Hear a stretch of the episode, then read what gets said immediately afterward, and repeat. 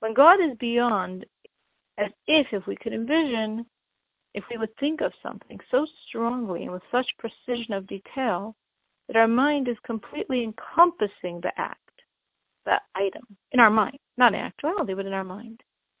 By God, his thoughts are the reality, because his thoughts are what are vivifying this existence.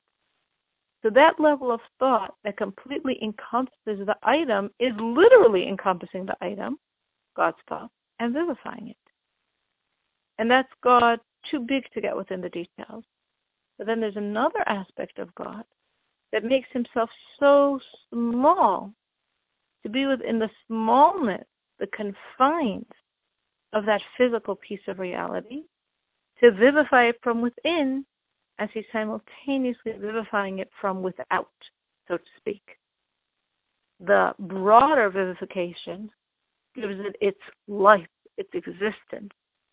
But the constricted one works within its specific dimension, that each one of its dimensions exists as per its capacity, thus is the godly energy.